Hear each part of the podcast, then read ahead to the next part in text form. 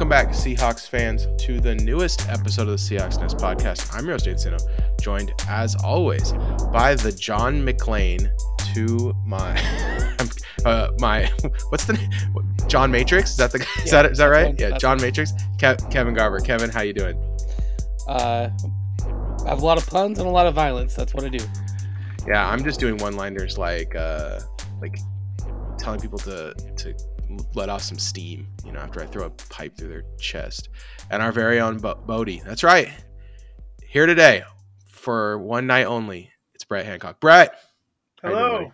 I don't even know who John Matrix is. I don't know. buddy? Is it's Arnold Schwarzenegger's character from the movie Commando. That is correct. Okay, all right, all right.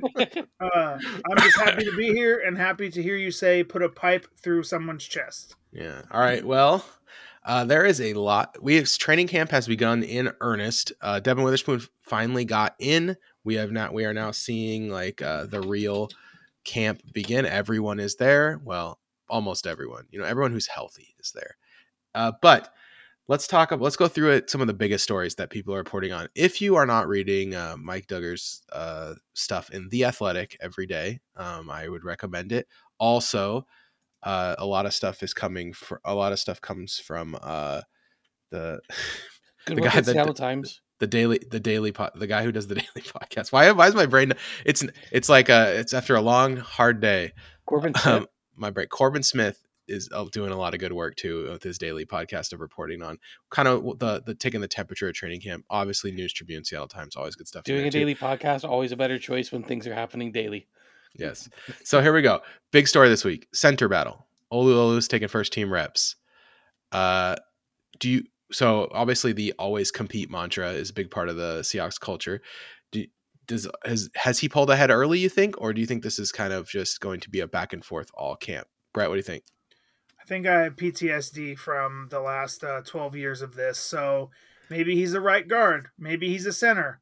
Maybe he'll just play right tackle for no reason at all. Um, I'd like to think this is different, though. I think I don't. We haven't heard about him that much, and that usually means that he's not he's not quite ready for prime time yet. They Mhm. haven't. Pete hasn't pre- uh, prepared us for it, as you would say, uh, on Yeah. this podcast. Yep. The uh Kevin, what about you? Do you think that the center battle is uh, beginning in earnest, or is Olu and or is Olu Olu taking an early lead? Uh, I think there's a legitimate battle there. I think what's interesting, Brett brought this up before the podcast started about being a little worried about how unsettled we are in the interior of our offensive line. And one way to look at it is that it's unsettled. Another way to look at it is we have more viable starters than we're used to seeing. And if I choose to take the optimist approach, them rotating first team reps between Brown and Oluwatimi means that Brown could be competing for either the center job or the guard job. And it becomes uh, like having a versatile piece like that brings up the overall floor of our interior offensive line. I think it's a good sign. So I think it it- tells us there's competition, and also the team might view Brown um, as a right guard or left guard, maybe depending on how they do it, Does it remind being you? a bigger upgrade. Does it remind you of that one time when we brought in two guys and we ended up trading one of them when it when it became settled? I forget his name. We traded him for Carlos Dunlap because he wasn't playing. Uh, yeah, when we brought him in from uh, uh from the Steelers, but Yeah. I, I do think that that's different, and the reason I think that's different is because uh, this is a case where there's more viable pieces. That was a case where he brought in a guy kind of needed him, and he just didn't pan out. Um, this doesn't sound like that to me. This sounds like there are two people who look viable instead of there are zero people that look viable. Good problem to have. Yeah. All right. Well, speaking of of potentially viable starters, the running back position has been one kind of marred Ooh. by injuries to this point. But Brett, your boy Kenny McIntosh, has really been putting on a show. Popular camp observation has been Kenny McIntosh is great. Kenny McIntosh looks so good. Have the Seahawks, did the Seahawks get one of the steals of the draft in the seventh round with our with your guy Kenny McIntosh? Y- yes. I don't know. I think from day one he's had the attitude of, "Hey, you know what? I know these two dudes are in front of me, and I don't care. You know, like I'm a I'm a good player, and I'm gonna be a, a good player. And now that Zach Charbonnet's shoulders are basically dead, and who knows? And I'm uh, terrified. I have no choice but to believe that yes, he's it's gonna be all right. Would you say that he's maybe got a little bit of that dog in him? You know what I'm saying? a little bit. I wish he had less dog and more third gear speed, but that's fine. Plenty Yeah. of running backs have succeeded without uh, any speed after 20 yards. I'd rather me- have two gear and full dog than three Yeah, gear and no dog, my friend. When I Uh, what I've seen so far from cheers. him, uh, he kind of reminds me a little bit of like a Mike Davis, yes. like Mhm. a just a really good football player who Mike Davis, understands Justin Forsett. understands the position really well and knows like what to do. And it and it also looks like there's not going to be an aspect of the position that he's really bad at either, which is going to be able to. Pre- it's going to prevent. It's going to make it so it's you don't have Running to in take a you to straight take him off line away from defensive backs. That's the one Yeah. thing he's not that great at. Guess Right. what matters very rarely. Yeah, so it's That so was the one thing that darn. Travis Homer was good at, and literally nothing else. So Do um, not insult the block god like that. Sorry, friend. sorry, sorry. He was very good at blocking. future future Chicago Bears starting running back Travis Homer. Hey, it worked for Mike Davis, man. Good Right for now. him. Another one of the big stories here has been the cornerbacks versus the wide receivers. The offense has been testing Devon, with Devon Witherspoon um, to to some uh, interesting results. Wither, uh, I'll say this: day six, Mike Dugar, rookie first round pick Devon Witherspoon has had his energy level turned up to the maximum. Broke up a touchdown pass from Geno to Lockett, leveled D. Eskridge. He's playing at both nickel and outside cornerback, playing really good against the run. Uh, Witherspoon has, I think, you know, he's also you know getting beat by Tyler on day five and stuff like that. Uh, a lot of people, you know, will look at that and go, "Oh, up and down," you know, or "Oh, it's, it's one, it's a rookie," and they're really pushing him, which I love. I love the idea that they're just gonna like go after him and let let him learn on the job, make it difficult for him. At the same time, these you got to understand that these like uh, no pads, like low contact practices, really favor the offensive players. so Dude, that's it, bro. Name the quarterback that Tyler's not smoking in a one on one. Come on. Yeah, yeah. Tyler Tyler's going to destroy everyone in these. So like, don't get discouraged when you hear like, oh, JSN got loose on a wheel router, or uh, Tyler beat him on a slant. It's like, yeah, well, he couldn't. He's not going to just like push him into the dirt on the off the line of scrimmage on a non non contact practice. So, yeah, I, I, like love how that you these. said that because you and I both watched his Illinois tape and watched him just push dudes in the dirt I on the snap. Oh yeah. This dude gets he could- gnarly. I mean, he could injure he could injure Tyler Lockett in in practice if he wants. He's not going to make him a very popular guy on the No. te- on the team. Maybe that's why he's going up against D uh against uh uh Eskridge so much because they're like, hey man, just, Yeah, just there's do a what lot- you got to do. There's a lot of Esker type. I I will say that the, these cornerbacks and these wide receivers, it's been really good because these are kind of the two strength position groups of the, the offense and defense, respectively. Good depth. Right. The Mhm. offense wide, the offensive wide receiver group is very deep and very talented. Lockett, Metcalf, JSN, and even you know we did spend a second round pick on Eskridge, wh- whether or not you really believe in him or not. yeah, the cornerbacks, Witherspoon, Avatar. You know, you got you got um, Jackson. All these guys, they're so good, and so Mhm. Yeah, you just get you get these guys and you have them really just like battle it out head to head. You know, the cornerbacks and the wide receivers, and it's just it's awesome. It's been really fun to watch, um, and to read about. You know, so you get you get the clips on Twitter every once in a while, and you're like, oh, that looks so cool. You know, Mhm. I, I really wish that this stuff was just filmed like start back to front for dorks like me, but nice. um, I've watched like every episode of Man to Man, you know, on Mhm. YouTube because it's like my hey, I'm working, you know, like over here on the side, and I was watching the one today, and Mike, you know, MSD talked about talked about that Eskridge versus Spoon battle, and he was glowing. He was like, "Boy, they are out there hitting," and it was like, "Damn, dude, I've never seen him so animated." So it's exciting yeah, it looks like because the that team. dude, because he's had what five practices, yeah, there's a lot out of there, he's here. There's So- a lot of uh, there's a lot of, uh, of of edge to to this to this particular battle, uh, even if it's probably going to work out to be you know kind of exactly what you expect. Kevin, now one guy has been kind of reemerged though back into the mix, a guy that me and you always have loved and loved and respected. We've been waiting for him to finally be healthy. Tre Brown has kind of reemerged as a factor in in the a lot of these articles. Uh, how how how hyped are you that Tre Brown might you know eh, maybe does okay? How about this? Let me ask this a different way is are any of these cornerbacks on the on the potential trade block because of this? Because like, you know, we can't start Jackson and Coby and Spoon and Woolen and Brown. Like all these guys can't play on the field at the same time. There is like a surplus here of dudes. Do we keep everyone to like make ourselves just like injury proof, or do we, eh, or is one of these guys might be you know getting us a fourth or fourth or fifth round pick? You know we're paying so little for all of them that I think there's a lot of logic behind keeping them, just because cornerback depth is so incredibly valuable. I mean, if somebody comes along and makes you a big offer, but I don't think these are the kinds of players you get big offers for. No, it's a fourth or a fifth, probably kind of kind of guys. And you'd rather have the player than the fourth or the fifth. Well, I mean, Coby, there's talks about possibly being a safety conversion. Uh, you and I talked about that after he was picked, where his skill set projects really well as like a zone safety. Um, we talked about. Uh, oh, Jerrick Reed's making plays too. I, I was just I, gonna I, didn't bring that up either, but that, that's like my guy. So I was very excited Mhm. about that. I mean, this is just and Love and Adams and Diggs and I mean, it's just like this group is just a crazy. lot of talent, There's man. so much talent. Yeah, our that's defensive backs are legit. I think the thought of not having to do the uh Ahkello Witherspoon, that guy we got from the Giants who was was robbed maybe during a game of Madden, trading him. Like. I think they probably spend two minutes on that. Like they feel the call, they're like, "Yeah, Tre Brown's healthy," and then they're like, "Do we really want a fourth and to have to do all that again?" Because I mean, those top four corners, geez, man. If Coby Bryant's your worst corner and he's fifth on the depth chart, like you got to be feeling pretty good, right? Yeah. Yeah, I feel like this is a good chance to take advantage of uh, of young depth that you're paying next to nothing. So I'm- I think if anything, uh, like what might happen is maybe they find a new home for Artie Burns, trade Huh? him for somebody else's rolling off the end of the I assembly forgot line. we still uh, had Artie Burns, man. I think Artie Wow. Burns is a is a cut candidate. I mean, Kinda. Well, that we was- trade him for somebody else's interior defensive line cut candidate. but- you know what I mean? Yeah, But yeah. Like that's one of those one of one of those Right. yeah you get the seventh rounder uh, the that. mile the Miles Adamses of the world. But that's what was so nice about 2013 is that at the end of the season, I mean, obviously we won the Super Bowl, which is always great. But then you're like, dang, I Yeah, that was nice about that year. dang, I I guess Chris Maragos is a good player, and somebody just paid him, and he was what like like the 49th best player on that team is crazy.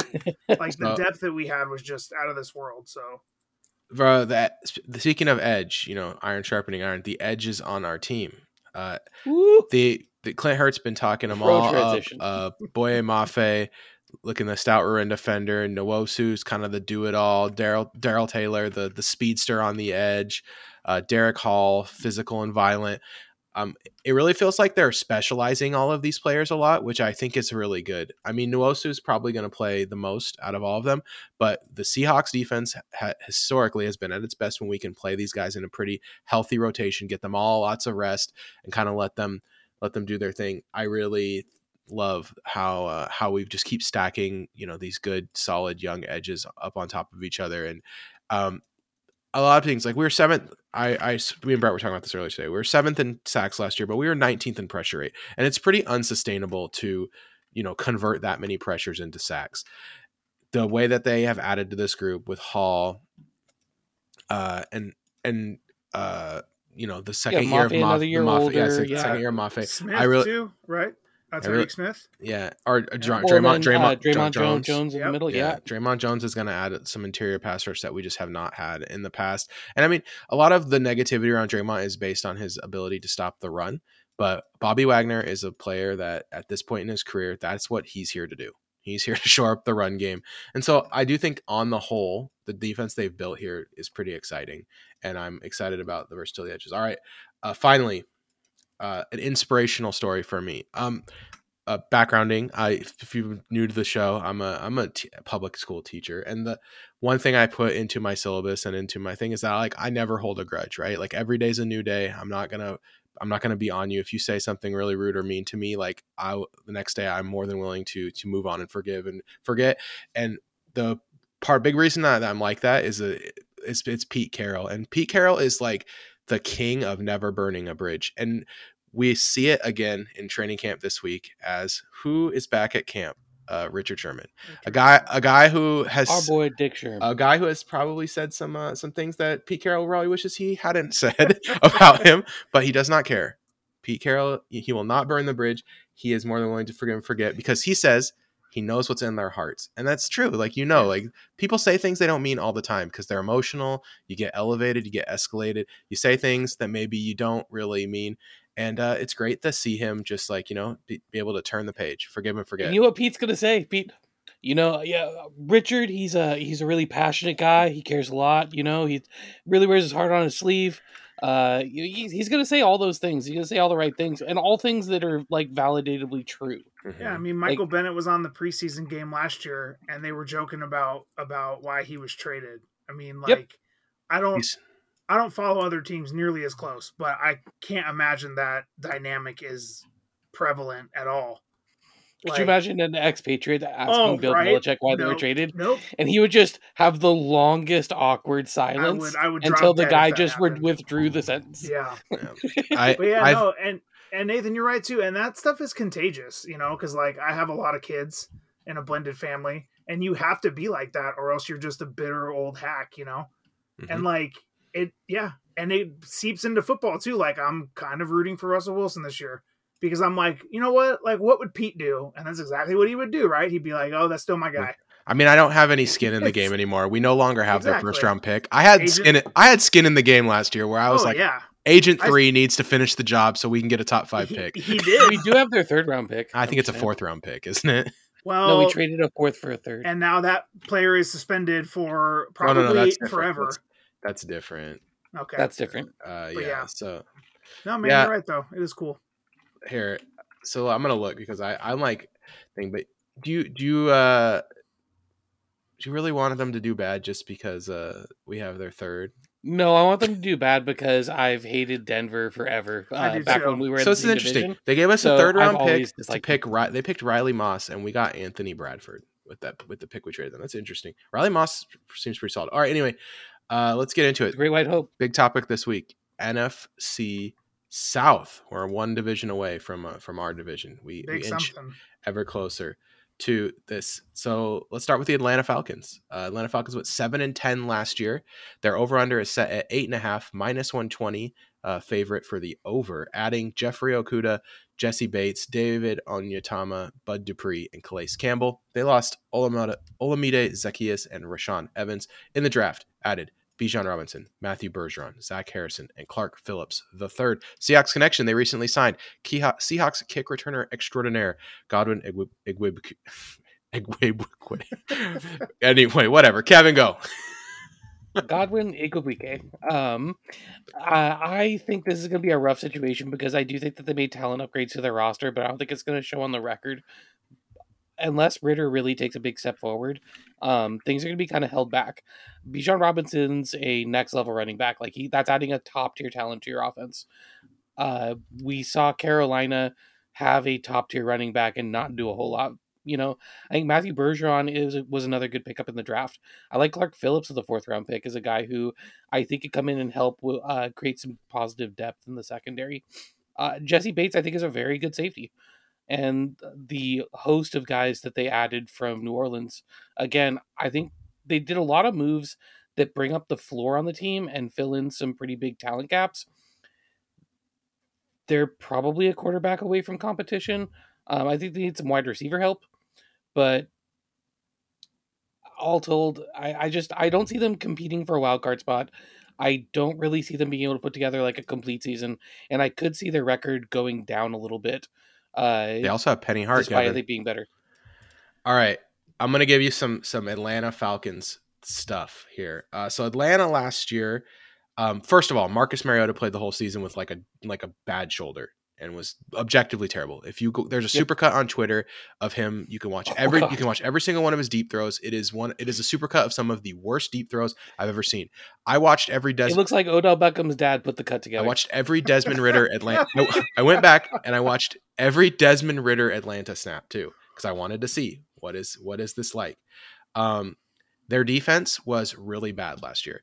Their offense is real was really good. They were first in the league in run block D or run block PFF rating. They were eighth in the league in pass block uh, rating last year. They bring in Matthew Bergeron, a second round pick, to kind of bolster their offensive line, and they brought everyone back from last year's very good offensive line. This will be one of the best offensive lines in the NFL. On top of that, watching the Desmond Ridder snaps, he is not bad. He's actually Mhm. pretty solid. I think he looks good. They have Drake London. They bring they go from their the cornerstone of their offense being Tyler Allgeier to the cornerstone of their offense being Bijan Robinson. Drake London, second year leap for a wide receiver. Kyle Pitts is one of the premier tight ends in the league, and they have Jonnu Smith to come in and block too. So Kyle Pitts is their second wide receiver now. He's not even a tight end anymore. They on the defensive side of the football, they needed to overhaul. And Kevin's right; they brought in a lot of new faces: Calais Campbell, David Onyemata, Bud Dupree uh, Jessie Bates. They needed to bring in veterans to raise the floor of this defense because the defense was extremely bad. I think this team is good. I think this team is very good, actually. And I think they have one of the best coaches in the league, which is part of why I'm so bullish on the Falcons. Uh, I think the Falcons are going to win this division pretty handily. Um, and I think there's going to be a lot of Falcons hype at some point this year. I don't think they'll win their first playoff game. I do think Ridder is a, has the potential to hold that hold back their ceiling, but I don't think he sucks. And if he does suck, they brought in a backup who can get a team to the playoffs. We already seen it with Tyler Heinicke, Taylor Heinicke. So I think that the the, the there's a solid case here for Atlanta being kind of like a sneaky team. On top of the fact that last year they were 20th in DVOA and were pretty bang average. Like they weren't terrible last year. They still play in a pretty weak division. Um, I uh, or weak weaker division. I'll, I'll, say this: I don't think this division is quite as bad as people make it out to be. Uh, I don't. I don't think this is uh, the the uh what's like the worst division? Probably the, A- well, the, the AFC, old nfc the, least. the afc south you know? Like the afc yeah. south is worse than this division to me by by a pretty big margin. So anyway i like the falcons. I'm into it. Okay, brett what do you think? I'm i'm really into the falcons except i'm not come they're very thin like very very thin and if it comes together, I I'm with you, man. I think they could be good. They did uh, they did sign some some olds to kind of carry olds, their defense. Yes. It's which can Clay, it, it Calais can Campbell work. Calais Campbell it could work. You know, like we'll see what Um, happens. Can he get can he uh, stay healthy? The sharps agree immortal with you. until proven otherwise Yes, right. the- the, sharps the- agree with you. Over eight and a half is down to one fifty, which is rare in uh win totals. The those spreads don't really get that much. Gonna move to nine and a half soon. Yep. Yep. Also, the Seahawks are uh, 160, but um, yeah, I don't know. I mean, the Falcons are good. I agree with you. Their coaching, they do a lot of interesting stuff. Uh, their running game install is pretty varied. Uh, they made Cordarrelle Patterson a viable starter, so they are obviously doing the Lord's work there. Um, I don't. I what do you don't got? know. Win, win total, Brett. Go. Uh, 11. Eleven. That's even higher than me. Woo, I. I don't think there's gonna be very many eleven win teams in the NFC. I'll just start with that. I'm a, I went ten and seven. Uh, but I think they handled their business in the division. Like this is a this is a, the best team for me in, in this division. Kevin, what do you think? Uh, I went seven and ten. Um, that being said, I wouldn't be shocked to see them compete for a winning record. Uh, I just I think that they're We kind could- of a season away, and I think they're too thin. We could uh, we could do like a a, a, a water bet or something. Pour water, pour a cup of water at the fantasy draft. Beats bet. Uh, all right. Uh, next up, we got the Carolina Panthers. They added Vonn Bell, DJ Chark, Adam Thielen, and Miles Sanders. They lost Matt Ion- Ioannidis and D'Onta Foreman in the draft. Of course, Bryce Young, Jonathan Mingo, and DJ Johnson. Uh, Seahawks connection. Uh, Seahawks practice squad quarterback legend Jake Luton was is a Carolina is a Carolina Panther. Did you know that? All right. Anyway, Former. it's uh, Brett first Oregon this Beaver. time. Oregon Brett. Beaver. Panthers. What do you think? Uh, they didn't. I don't know. I don't know what to think. Uh, a little bit light on weapons. I don't like Miles Sanders much at all. Uh, Adam Thielen's got some years behind him. Obviously, if Bryce Young is good, that will probably help. Uh, their defense, you know, can be great, but they weren't really last year. Um, they obviously have, you know, Shaq Thompson, Brian Burns, uh, Jaycee Horn, good trio of guys there. But uh, other than that, I'm just not really sure. I don't know what to think about the Panthers. Here's my problem with the Panthers. I don't think Frank Reich is like an awesome coach. And so for me, it's like I, there's a lot of things to like here. There's a lot of things to like in terms of they, once again, I'm going to go back to this. Uh, they had a pretty average DVOA last year. Uh, they were the wor- oh no no this was the bad team actually negative 14 but their offense was terrible. And they I just think adding Bryce Young will help. I don't think they did enough. To me this is a team that that feels like they need another full draft class and also I just don't love Frank Reich. So it's hard for me to to get behind Carolina right now. I love the best players. I love Brian Burns. I think he's really really good um I th- and I I actually think Adam Thielen's going to be like sneaky good this year for them, just as like a you know an outlet, short outlet for a really smart quarterback playing behind a pretty mediocre offensive line. that's that's that's kind of like a guy that that's kind of like a formula for success to me. But yeah, I just think that this Mhm. team's gonna this team's gonna struggle on both sides of the ball at certain points this season, and I just think it will it'll add up to a thing. They did they did get bumper pool in the in, in our in uh UDFA. Kevin. and and Jammie Robinson. yeah, bumper pool is like the was like the best name in this year's draft class to me. hmm I don't know, just just an all time name team. Anyway, Kevin, what do you what do you think about the uh, Carolina Panthers? I think that they're a confusing roster building situation to me. Um, like losing DJ Moore is kind of devastating for trying to build around the rookie quarterback. Uh, that that's pretty rough. Um, bringing in Adam Thielen, We like you said, as a we- safety valve is kind of nice. We kind of see this all the time, right? With other with the other young quarterbacks, like they don't really take off till they get the true number one receiver, right? We we saw it with Allen, like he was Mhm. okay, but then he gets Stefon Diggs and he's it. You know, we see we Tua, he's you know he's okay. Then he gets Tyreek Hill and oh he's him now. It, we kind of have seen this time and time again with these young quarterbacks. They need that number one receiver, like you said, DJ Moore. That's a huge loss. Going from DJ Moore to DJ Chark is a big DJ downgrade. Boo. you got to admit that's true though. Like, would you rather have Moore or Chark? Yeah, No one's gonna pick Chark. Yeah, well, good, yeah, definitely gonna hang the joke on that. Thanks. Uh, anyway, uh, I also like Jonathan Mingo in the second round felt like a little bit of a reach. I feel like there were a number of picks like that where I'm like, I don't know, man. Like, like I'm not really sure. Outside of picking Bryce Young, I'm not really sure how many impact players they picked up in this draft. Uh, same with like a lot of their free agent signings.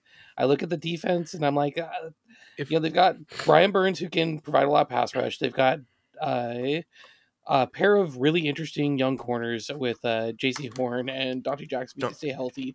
Do Kevin, I have a But question like, for there's a lot of questions. do you feel like they could have got like a haul for Brian Burns, like a two firsts kind of haul? I feel like they should have been able to. And then, and then that bothers me that they didn't trade him then, because this team just doesn't seem like it's ready to compete like that. It's a couple steps away. yeah, and like Yeah. they needed to either commit to the rebuild or commit to pushing forward. and trading Um, DJ was Moore makes on this one. trading DJ Moore makes me think that they're like rebuilding, but then they kept Brian Burns, and it's like, what's the plan here? What's the plan here, guys? What's what's the plan? I don't know. Tough, tough, tough to read. Tough, tough to read. Um, Yeah, it's basically like Moore wanted out, so they left. They let him out, but Burns is like, "I'm cool staying," and they're like, "Okay, guys, you stay." what do you got? What's it's- what's what's your record, Kevin? I think that they're going to be a very bad team. I have them at five and twelve. I have them at seven and ten again. Um, yeah. Six and eleven for me. okay, the Saints were seven and ten last year. Their over and under is nine and a half, but under is a pretty strong favorite at plus one fifteen. They added Derek Carr, Foster Moreau, Jamaal Williams, and Khalen Saunders. They lost Marcus Davenport, David Onyemata, Jarvis Landry, and Andy Dalton. They drafted Bryan Bresee, Isaiah Foskey, and Nick Saldiveri. Seahawks rotational safety Jonathan Abram ended up on the Saints this offseason. Kevin, start us off. What do you think about the Saints? Uh, am I the only person who thought that the Saints were worse than seven and ten last year? And then I looked up, I was like, "Oh no, they they were Nope, seven and ten. I was I was shocked as well. Every team in this division is like that. Like that they were they were all 7 and 10 or better. So it's like it was like weird, right? Yeah, ex- I'm 100% agreement with you Kevin. I was I looking knew they this- had at least one win each because Oh. I had to watch all four of those uh, Woof. slugs. Yeah, Yeah, okay, that's the thing is we lost we lost to this division 0 and 4. team. That was not good. no, No. That was that was that was, that was not that was not a high point for uh for your Well, cuz like Seahawks. Tampa Bay, New Orleans and Atlanta all were they were 17th, 19th and 20th in DVOA. They were just like the middle middle of the pack, just like media super mediocre, all around zero DVOA. Like they were they were just really mid teams and it it's kind of it's kind of tough to like you know you'd want to get at least two wins out of the the mediocre teams if you're really good. Sure do. Not Anyway. to get away from the Saints, but these type of divisions are always weird because no team is in a great spot and no team is in a terrible spot. So Huh. you're just kind of left like moving all these different chairs around, you know, on the deck. And They got Yeah. U- they got Ugo Amadi too. Anyway, anyway, go ahead, Kevin. So I think picking up Derek Hall to stabilize Derek Carr to stabilize the uh, um, quarterback situation does a lot for them. Uh, they have, I think, Chris Olave emerged as a number one receiver. If Michael Thomas gives you anything, then you throw in like uh, Tre'Quan Smith, A.T. Perry. Um, based on all the other guys they have, they should be able to put together a legitimately solid wide receiver core. Alvin Kamara, like who knows what's going on with him? But if I told you that the team's start uh, running backs were Jamaal Williams, Kendre Miller, and Eno Benjamin, you'd be like, all right, man, that's a, that's a functional running back room. I can do that.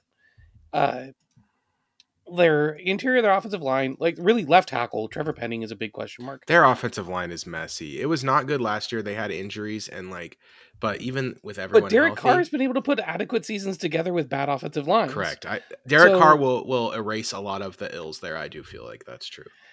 And so then you look over the defense, and it's like, yeah, they lost some pieces, but there's still a lot of talent on this defense. This team screams like competing for a playoff spot, should be in for a playoff Yeah. spot. Like They have a lot of playoff type roster. good. They have a lot of good veterans, which which I think will help stabilize them enough to Yeah, to make them competitive in a lot of games. And I talked to Brett about this uh, a while ago, but this team has good infrastructure, and like Mhm. infrastructure matters in the NFL. We see it's like the Ravens, it's like- right? P- Pittsburgh Mhm. Steelers, us, Seattle Seahawks. Yeah, uh, Yep. Baltimore Ravens. These team, Philadelphia Eagles. These teams with good Pushes that floor way up. with these teams with good Mm-hmm. infrastructure, even if they have some things that people think are sketchy or not right, they still figure out a way to put together like a good enough roster to like the floor on this team is going to be like seven, eight wins Yep. because the Absolutely. because the infrastructure is good. It's not it's not because the the roster is so amazing. Although I do think like if this defense can stay healthy, it's really solid. And their offensive line's messy, so it's really up to Derek Carr.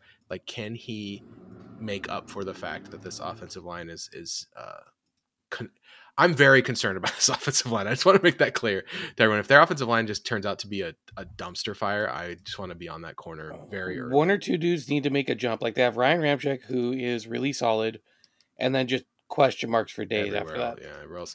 Like Cesar Ruiz just didn't come along the way I, I would have hoped he would have. And But if Nick Saldiveri shows up and like ends up being a reasonable left tackle, would that be shocking to you? no, but I mean, I feel like that guy's a deve- really developmental prospect. I tend to agree. So okay, uh, let's go records.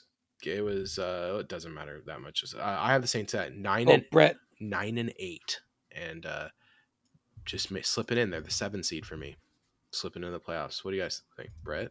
I have about nine and eight winning the division. Uh, eight and nine, but uh, very feisty. All right, then finally we got the Buccaneers. The Buccaneers went eight and nine last year to win the division. Their over under is set at six and a half, but under is the favorite, plus one twenty. They added Baker Mayfield, Greg Gaines, Chase McLaughlin, and Ga- Lasses McKicker coming in to, for the kicker battle. Uh, they lost Julio Jones, Sean Murphy Bunting, Akiem Hicks, Mike Edwards, and of course everyone's favorite Tom Brady. They drafted Calijah Kancey, Cody Mauch, and Yaya Diaby. Of course, I left this out on the ads, but it was probably their biggest out of the offseason. Seahawks safety extraordinaire. Ryan Neal, we miss him. We love him. He's really good at football. Mhm. So hit me up, Brett. What do you think about the Bucks? I mean, the Bucks had no business really being. Well, I shouldn't say that.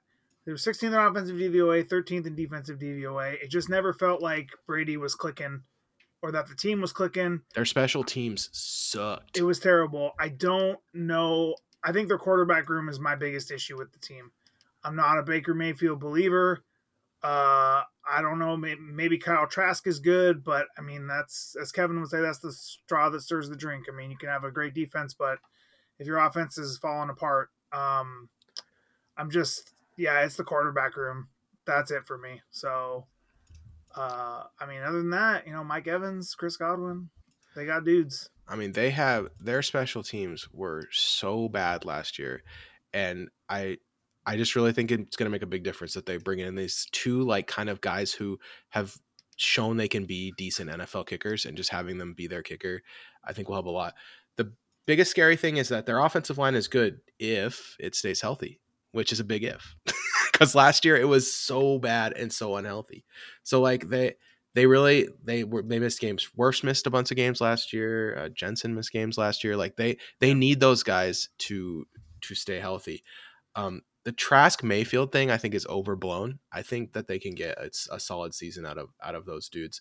I'm not like super worried that that's going to tank them into the dirt like other people seem to be. And I do think uh, they put together on paper to me a pretty solid defense. Like Can- Kancey is one of my favorite players from this last draft, and putting him next to like Greg Gaines and Vita Vea should be pretty sweet. And then of course Lavonte David is is a nice like uh, solid veteran presence, and then Devin White is their aggressive linebacker. That's kind of a nice yin and yang thing they have going. Uh, Ryan Neal is awesome, and I do think he'll provide some stabilization in their in their safety room. I think that this team is all right. I worry about their lack of, of viable NFL running back. Rachaad White and Chase Edmonds and Ke'Shawn Vaughn is not super inspiring. But one thing is that these wide receivers are going to make it easier for for Trask or Mayfield, whoever wins that job. Mike Evans rules, uh, Chris Godwin rules, and Russell Gage is an excellent number three wide receiver. So that's a big advantage that they have. I see this team as a pretty average one, though. At the end of the day, I I'm gonna pick them for a losing record here in a second, and I don't think they're awesome, but I don't think they're a dumpster fire like this, like the over under is indicating. I think over six and a half is not like a terrible bet. I would just stay away from it in general, but yes, that is kind of where I'm at on the uh, Tampa Bay Buccaneers. Kevin, what do you think? By the way, Uh, I base this on this fourth in pass block uh, rating on on uh, on uh, PFF, and then their run block rating was was 25th. They were not good at blocking the run, and maybe that's Tom Brady based too. Maybe Brady just like makes your offensive line good. He's done it for years, but I do think that they they have a chance to put together like a protection set for Mayfield or they also lost a few of their starters on offensive line, which is worrisome. Like, so Wirfs has to switch over to the left side. I think there's every reason to believe that he can, but we need to see it. Uh, Goedeke, we don't know what he looks like as a right tackle. I don't think either of us were a big believer in Mauch. So it's Ryan Jensen and Wirfs you're leaning on really heavily. We don't know if their three other starting offensive linemen are starting NFL offensive linemen or not. That's a big concern, especially when Trask and Mayfield are the guys that are competing at quarterback. Like the offensive line could could end up being ugly. And if it is ugly, this team is going to really struggle to score points. Um, I think that's how they end up having a terrible season. Like, if you're asking me what the road to them being having a bad season is, it's that they find out they mean- don't have three other viable starting offensive line. I mean Jensen didn't play like the whole season last year. I, I don't Right, know. It's but- it's like but it's, it's a Jensen and Wirfs are it's a big like, up, starters. It's a I big agree. upgrade to bring him back into the offensive line. And But okay, but having two thirds of an offensive line is missing, or, or having two fifths of an offensive line still means you're missing three fifths of an offensive line. I, I mean, like- you know my opinion on this is that one really great offensive lineman can make a really huge difference in an offensive line, especially when it's the center. So The other thing is, I wonder about their ability to stop the run. Um, Devin White's kind of a liability in run coverage. He's not a guy who plays very disciplined. Uh, they get great gains, compare him with Vita Vea on the inside, but Elijah Kancey, a big thing about him is he might be somebody you can just kind of run at. And then they're stuck with Joe Tryon-Shoyinka and Shaq Barrett, who they need to have out on the field because this is a team that lacks a lot of viability at pass rusher outside of those two. So if you have them in, you probably are somebody that they can just run at those guys. But if you don't have them in, you're losing a lot of your uh, a lot of your pass rush. So uh, they're kind of in a difficult position that way. So I can see a pretty sizable vulnerability in their defense. I think their defensive backs are really good. Um, and then I there's a pretty glaring question mark about their offensive line that kind of puts their whole offense in question. So I have them at five and twelve. I think there are a lot of roads to them having a very poor season. I'm at seven and seven and ten. I think they're. I think this whole division is like solid but not spectacular. Except I'm really into Atlanta. That that's my only thing is I'm very into Atlanta. But everyone else is just kind of in the middle, meaty middle for me. I have a lot of NFC teams at seven and ten. Panthers, Buccaneers, Vikings, Bears, Packers. I think all these teams are pretty similar to me. Um, uh, Brett. Seven and ten for me as well. Bang, average team. Yeah. All right, then. Uh, so Kevin, you had the Saints winning the division, correct? I have the Saints winning division at nine and eight. and then Falcons, Falcons for me, and uh, Falcons for me. Falcons spread.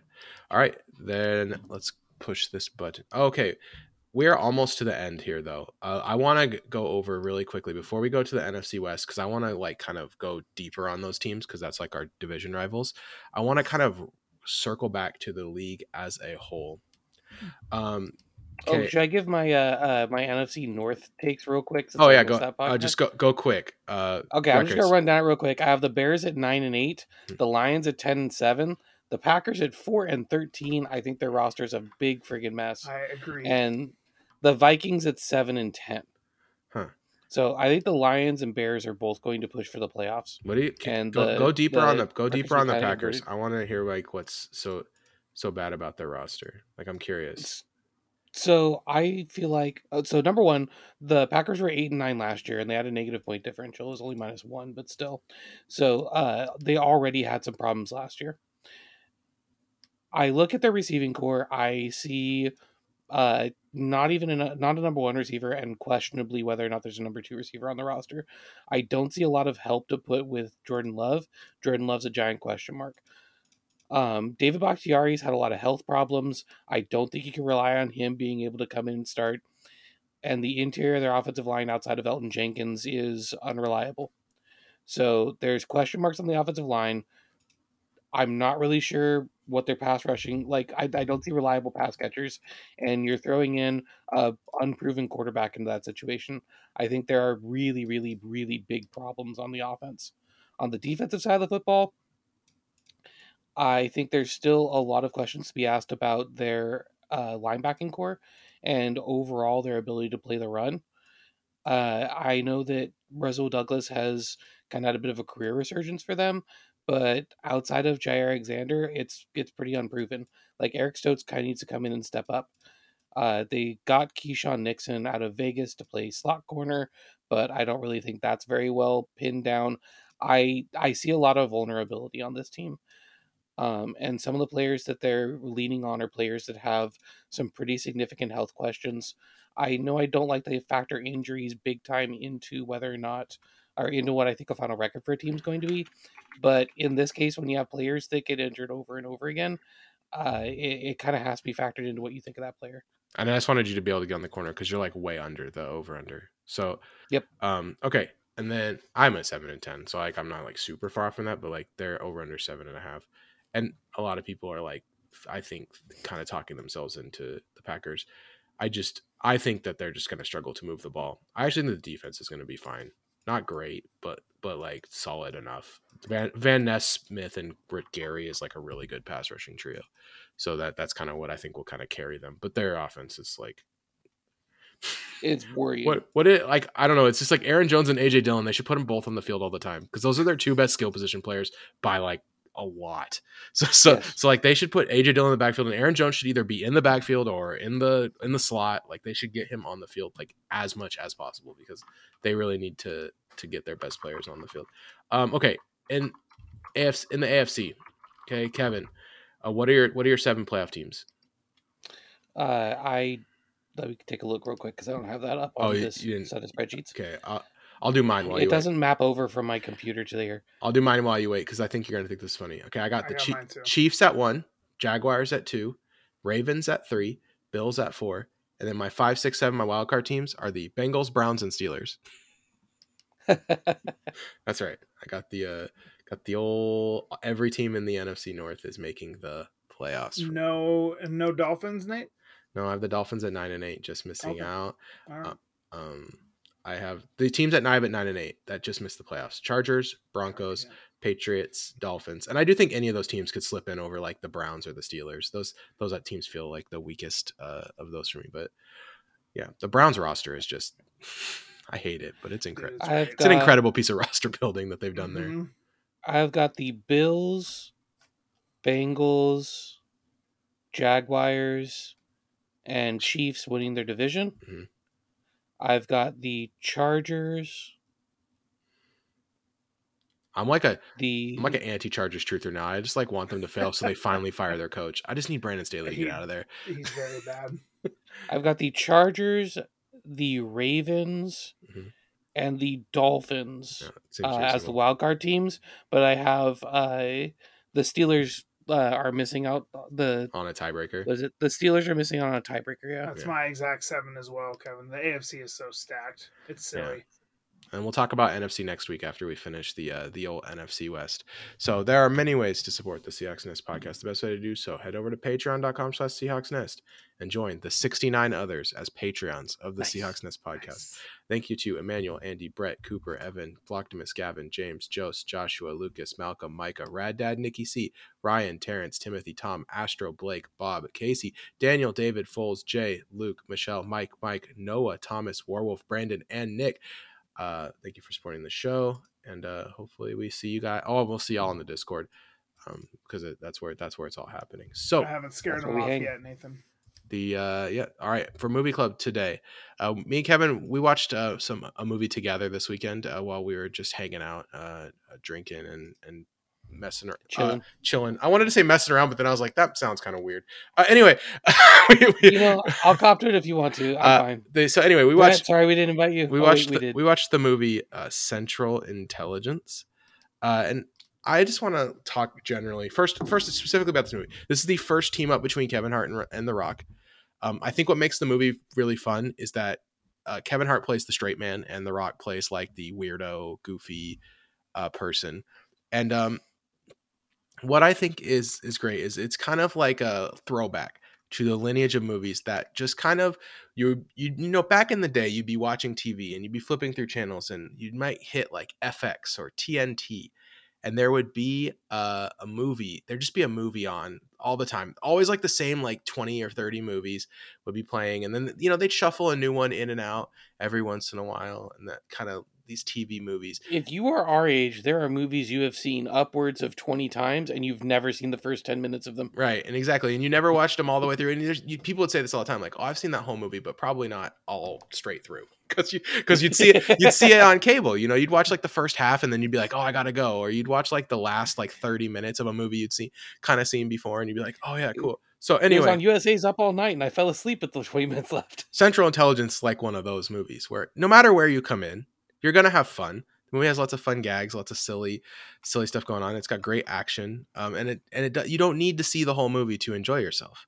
So what I wanted to do is kind of talk about, um, in general, what are some movies that you guys have watched uh, that really fall into this category of like cable movie classics? Like, what are some cable TV movies that you think like, oh, those are those are some great uh, some great cable movies? Um, does anyone? So I have a I have a quick question. yeah, go for it. Do you want movies from that era or are you asking about movies in the post cable movie Mm, era So that's a great, that would have made Gr- great cable wonderful, movies? wonderful follow up question. I love it. Um, I think you can take it either way. You could easily go one way, like, oh, these are movies that were on cable in the you know 80s, 90s, 2000, uh, early 2000s, and uh, we we watched these. Or if you want, you can just go ahead and uh, you know take it the other way and say these are movies that should be in the cable movie uh, pantheon. Let's start in Boomer Vision Yes. and uh, we're gonna we're gonna go backwards. Uh, you know, uh, Candlestick Park, a young Schwam on the sideline. Mhm. Uh, and so starting with our oh how time goes by's, I think uh, one that you have to think about uh, Bloodsport, obviously, all the martial arts movies. Bloodsport's Ro- great. Ro- Karate Kid. Roadhouse was was always Roadhouse, is on TV good. so much, and it's like, yeah, it doesn't matter where you come into Roadhouse. It's like stupid. a it's weird one- stupid, but it's like the right kind of stupid. Uh, Duel, Do you know it's a good? the Spielberg movie you know it's a good with one. the with the truck. a good sci-fi one, Kevin. Independence Day. Oh yeah. Yeah. Independence Day, I I feel like is like Wherever you pick it up, you're having the same watch experience. I Uh-huh, agree with yeah, that. it Can't is. be too intense or too engaging. That's no, and it, and, it, and it cannot be too story heavy either. Like Exactly. the the story for Independence Day is bone simple. Like it has to be just like a simple story that you could just follow no matter where you where you pick it up. I got a sports. I got a sports twofer that fits all of those descriptions to a T. Hit me. Uh, one, A League of Their Own. Okay, You yeah. can pick it up at any point. You know you're going to get a good Tom Hanks quib or 2 Mhm. and then Major League, same deal. Major Major League's a great one. Major Yep. A good one. like Kevin, you're like you're always four minutes at most away from that quote that you remember. So you're like, oh, hold on, I got, like I got to get back from the laundry or from the kitchen. Caddyshack and was like that too. Oh yeah, absolutely, Varsity Blues. Or City Yep. Blues, yeah. right there. Uh, There's something about sports movies that like fit it perfectly because you're like, oh yeah, the plot's kind of whatever, but this one part or this one part, yeah, it's a Ke- good, it's a good uh, vibe for sure. Kevin, you got one in in mind? Uh, I got so many in mind. Uh, like, okay, uh, so a lot of those '80s coming, like Breakfast Club, oh yeah, or like a Ferris Bueller's Day Off. Ferris Ferris Bueller's Day Off, a- great one. yeah, Yeah, classic. Uh, Rush Hour. uh, Bull Durham, Bull Durham's a good one.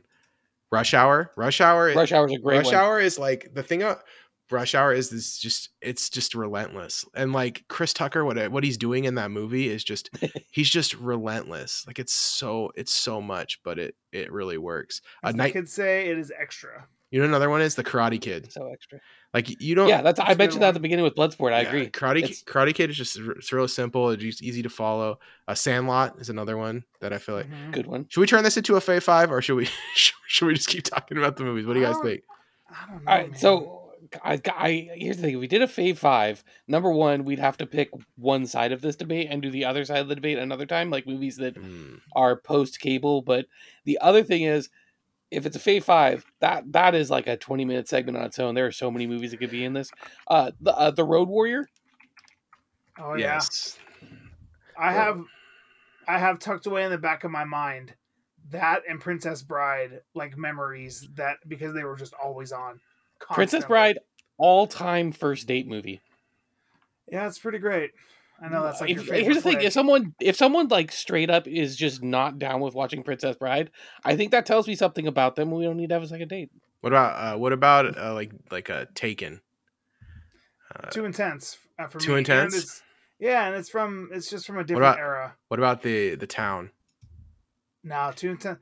You need the something. town. So the town, you actually have to follow the story in that one. I Yeah, think. you need something like Speed, where you're just like, yeah, the bus is still going, man. All right, where's Dennis Hopper? Let's get him on. Oh, my co- my cousin Vinny. There. Oh, I hate that movie. By the way, I'm What? That is one Well, of my least probably, favorite. Um, Wait, this is a it's a bad take right here. I'm already Every person in my terrible. life likes that movie. I have tried twice. I hate that movie. I'll continue. I mean, up, pound the table. Hate it. I mean, we all know Brett doesn't like happiness, so I guess it's not that surprising. Um, I didn't mean to ruin your special movie club here. I'm sorry. I, I didn't say that you ruined anything. I Sorry, mean, I was just saying I didn't mean to uh, uh to to ruin your life by you not liking happiness. That's all. Uh, Robin Hood Men in Tights. Mm, it's a good. That's a good Uh, really like right, any Mel Brooks right style of, of movie for this too, for sure. The Fugitive. That's a good one. I feel like you don't need to know much to, to start following the Fugitive once you once, so if once you you're in. the fugitive and U.S. Marshals back to back, and don't change the little thing, I want to know the point that someone realizes that the movie changed because most people won't for quite a while. They'll be like, "Oh, they're chasing a different guy now." You're like, "Yeah." Weird. Is Top is Top Gun up there? You know what? Like comedies are good for this too, like The Hangover, or you know what one was really good? All the Uh, Adam Sandler ones. role role models. Have you seen that movie? That- Okay, that's yeah. a cable Yeah. movie. That's a cable feel, movie to me I feel for like sure. the Billy last Madison? cable. I feel like the last cable movie that I watched, where I was like, Happy "Yeah, Gilmore? this belongs on cable." What was that? Will Ferrell and uh, Mark Wahlberg. The, uh, the oh, other the guys. other guys, other guys. Yeah, make that's cable like the, movie. the and that was like the last of the cable movie eras where I was like, "Yeah, this like this just fits the bill for that." We're making the transition because I would say that's kind of moved the thing. up. Let's make you want to make the transition the about thing that's that the thing now? that's funny about this is that we're talking about this, but I, I there was a list. Uh, Variety did an article in 2020 that I found about like movies that played the most on cable, and they're all from what we would what you would call the the movies that played the most are from what we would call like the cable movie era. Like none of them were were current. Like the top movies were like like the most played movie. I think Desperado's a good one. the most played movie on Mhm. cable was Gladiator, and then the next most was There you go. Ace Ventura: Pet Detective, and then Ghost Right. and then Ghostbusters. Those Okay, and then Top yeah. Top Gun. Like the, it's like this, and I don't know if that's because cable has aged with with uh with us. Like the only people who watch cable are old people, so they're just marketing to the same people they've always been marketing to.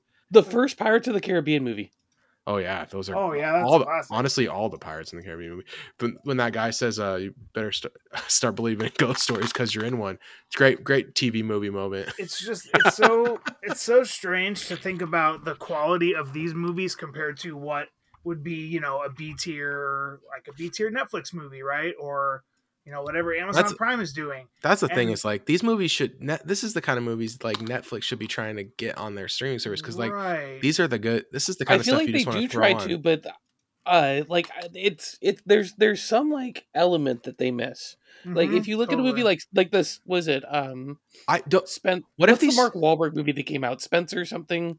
What if they? What if they had streaming services had a thing called Now Playing, where it just showed movies like this or like movies that they had available on their service, and it was just kind of and you could like pick it. That way you don't have to you don't have to scroll through all the different stuff. It's just like, hey, here's Now Playing, and it's just playing mo- random movies in a row, and you could you pick it up in the middle because that's the kind of thing is the part of the charm of this is picking the movie up in the in the middle and not, not always starting Spencer it Confidential from the beginning. Spencer Confidential, I never saw. with no Mark idea. Wahlberg and Winston Duke. This is a, uh, this is a great example of what should be exactly that kind of movie, except it just rang too hollow. Like the thing about all the movies that we just mentioned, they were a thousand percent in on themselves. Mhm. Like they knew they were they knew they were gonna like peak at like a three out of five or something, but they were a thousand percent in on being the absolute realization of what they are.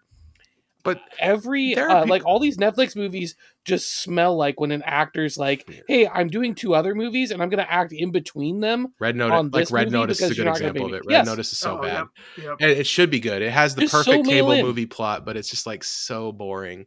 And so, What's the one with the uh the Immortals that uh Netflix did? Uh oh, oh, it was a TV show, wasn't it? no, it was a um it was a movie. Uh like a mercenary movie. Who was in it? Oh, Isn't that Red Note? I'll, I'll I'll figure it out You're by not- some point. you're not- No, it was oh not Red wait, Notice are you talking about the one with Ben with Wonder Affleck? Woman. No, Because there Um, was there was that one with Ben Affleck. Here's the thing. Okay, here's the thing about those these those Netflix movies. I'm though. mixing two movies up. I'll figure it out. those Netflix movies. The problem with them is that they're just there to collect paychecks. They're They're- soulless. They're they're they're not they're those movies are just there to show up and like they're like, hey, we got Triple Frontier was the one I was thinking of, Kevin. Uh, Oh, Triple Frontier is a great uh, example of that, where it's just like a little too soulless. yeah, and it just like doesn't doesn't quite uh, hit the mark for me in the way that these movies that are actually trying. Now there is someone who is making Level did a good there job. is someone who's making crappy movies that, and really trying, and that's Gerard Butler. And we Oh, yeah. and we, we were I Oh, recently yeah. watched we recently watched the movie Plane, and it was just like exactly what it was supposed to be, just like a stupid movie about a pilot. Like it was it was Uh, sweet. Old Guard is the movie I'm thinking of. okay, yeah, it just uh, Plane was pretty awesome, but but uh, that's the kind of thing you gotta like really you gotta really sell it. You gotta go in. You gotta be like I'm gonna make the best dumb Lionsgate. When we were watching Plane, we got what would you say about like 25% into it, and I'm like, oh man, they're gonna do this, and someone was like, why would they do that? I'm like, because it's the dumbest thing that could happen at the end of the movie. It's gonna be so great. Everything dumb. and that could was how the movie ended, and it didn't matter. It was it was perfect. Everything dumb that could happen in that movie happened, and it was like, yeah, it's Yes. fine. This is fine.